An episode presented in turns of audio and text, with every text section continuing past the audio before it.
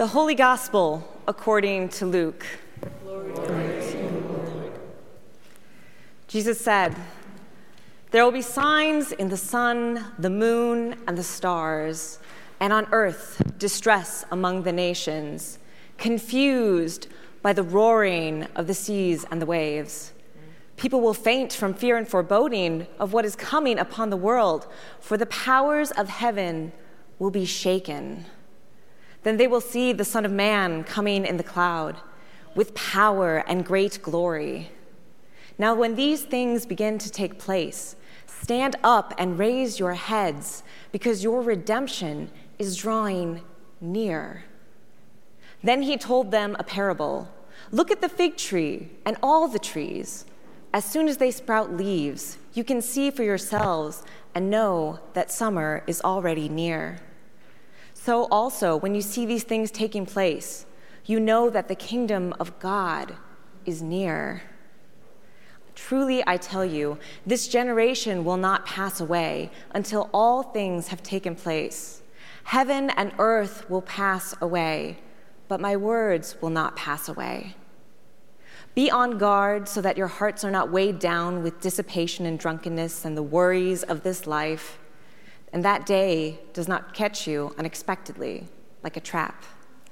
For it will come upon all who live on the face of the whole earth. Be alert at all times, praying that you may have the strength to escape all these things that will take place and to stand before the Son of Man. The Gospel of the Lord. Praise you, Something is stirring. Can you feel it? It's been affecting me lately. In fact, a few weeks ago, it affected me so much that after Sunday morning worship, I got in my car parked on Addison here and drove. I drove out of the city. Something in my body just said go, and I went. And as I was driving out of the city towards a nature preserve I knew and acres of trees I could practically smell pine and decaying leaves, I hardly noticed the traffic or the duration of the drive. I was so intent on what I envisioned ahead. And it beckoned me with vibrant colors and brilliant shafts of light. When I arrived on the edge of the woods, I could see that the forest was changing, passing away for the season.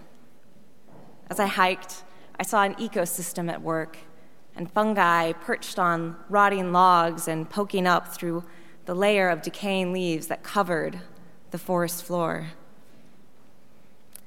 It was another world unto itself. I walked through mouth open, head gazing upward, watching the tall tree limbs grow bare, all submitting to the wind and sending more of their foliage dancing to the ground. And what led me there is something I, I can't quite describe an, an internal spiritual shift, perhaps, a sign of some sorts. But it stirred me and it was loud and clear and tumultuous as the sound of crashing waves. Perhaps you too have felt these internal signs, these cosmological pulls in a direction you ordinarily wouldn't be going. Signs that you are on the precipice of something, something big, a change, something that shakes the very foundations of your world. Here, this weekend is the first weekend of Advent and also the first weekend of the new church year. And here, on this weekend, the earth beneath our feet is shaking. Something is stirring, and we are all standing together on the precipice of something new. And to be honest, it's a little scary. our gospel today does not speak directly to the warm, fuzzy feelings we may get when we tune our car radio to our favorite Christmas station. It doesn't even refer directly to our Christ, the Christ child born of our beloved Mary. Isn't that what we're preparing for in this season of Advent? A babe in a manger? Instead, we are met with visions of end times, apocalyptic prophecy, predictions of chaos, and warnings to be ready for it. This scripture, I have some friends who would be here for it, and perhaps you too are running through a list your head, through your head of your favorite apocalyptic books and film. The list in my head is relatively short because, admittedly, this idea that fascinates millions terrifies me a little bit. For me, and for perhaps you too, I find there's enough apocalyptic reality to our own lives that I lack the interest of seeking it further in books or film or art.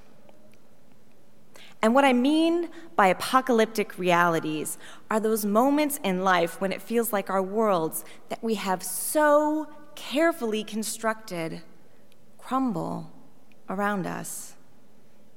We take care of our bodies, and yet we get sick. We are good people, and yet we are betrayed.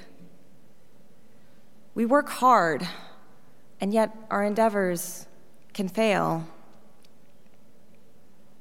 Relationships fracture, loved ones die. We get phone calls we don't expect and news we cannot prepare for. We hear how racism has killed another beloved child of God. We hear how violence has been brought down on our LGBTQIA plus communities. We are still living through a global pandemic. And in some parts of the world, any signs from the sun would be hidden by the smog of air pollution. There are plenty of apocalyptic realities all around us. And in these awful, devastating moments, what we know is gone. Our old reality passes away, and we cannot go back. But I wonder are we supposed to go back? Because in our scripture today, Jesus gives a lot of instructions of how to prepare for what feels like the unpreparable.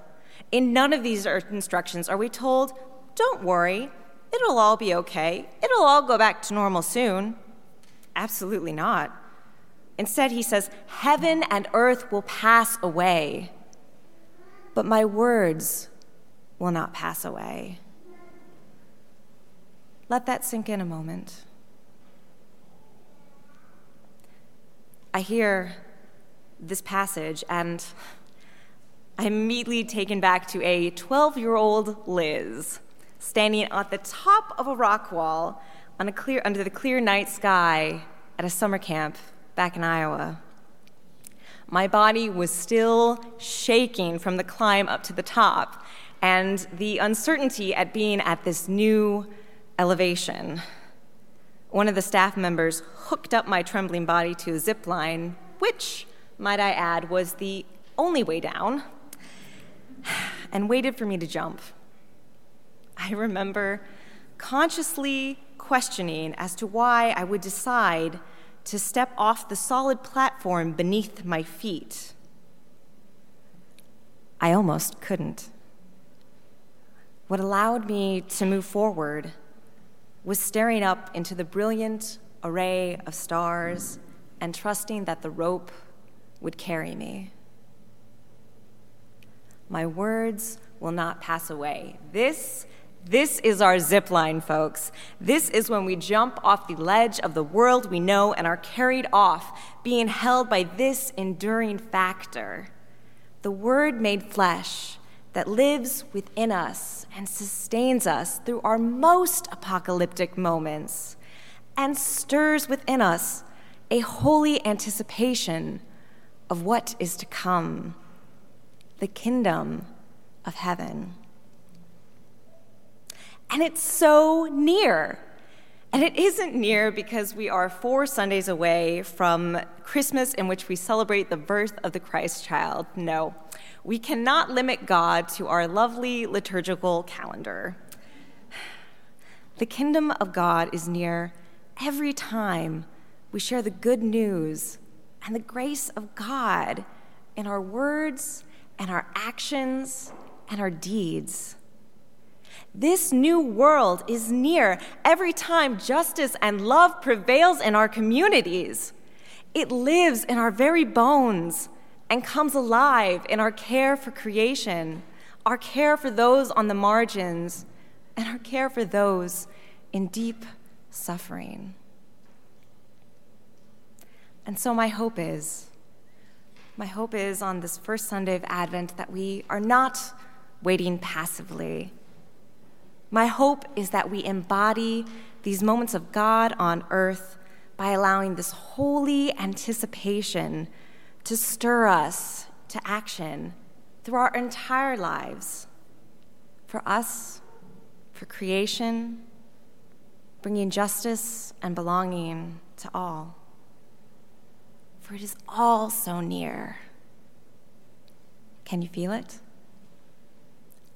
Amen.